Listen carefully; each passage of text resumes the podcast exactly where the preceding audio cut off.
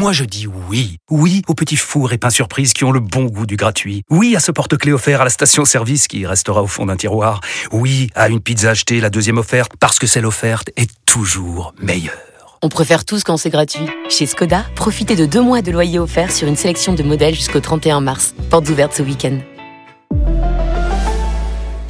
Deux loyers offerts après premier loyer en LLD 37 mois sur toute la gamme Skoda, Orenia et Enya Coupé, si accord par Volkswagen Bank. Détails sur skoda.fr. Pensez à covoiturer. Vous écoutez RMC, c'est Apolline Matin.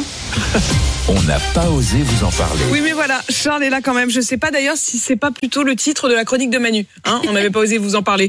Mais finalement, il en a parlé quand même. Allez, Charles, vous vouliez vérifier si nous étions complètement largués ou non face aux expressions préférées des jeunes. Et oui, Apolline, en 2023, on ne dit plus c'est un truc de ouf, mais c'est plutôt une dinguerie. C'est la plateforme d'apprentissage des langues Babel qui publie ce palmarès des mots les plus viraux cette année. Ces termes, ces expressions qui ont surgi dans l'argot utilisé par les jeunes. Alors, par exemple, tout le monde a entendu cette année le fameux Kwakubé. Ça, c'est bon, c'est acquis, c'est presque ringard désormais. C'est fini même. Mais on a Ouais. désormais tous les mots en anse, la kiffance, la gênance, la malaisance, disent désormais les jeunes. C'est chic la malaisance. La malaisance, est-ce que vous maîtrisez l'expression éclater au sol? Ah non.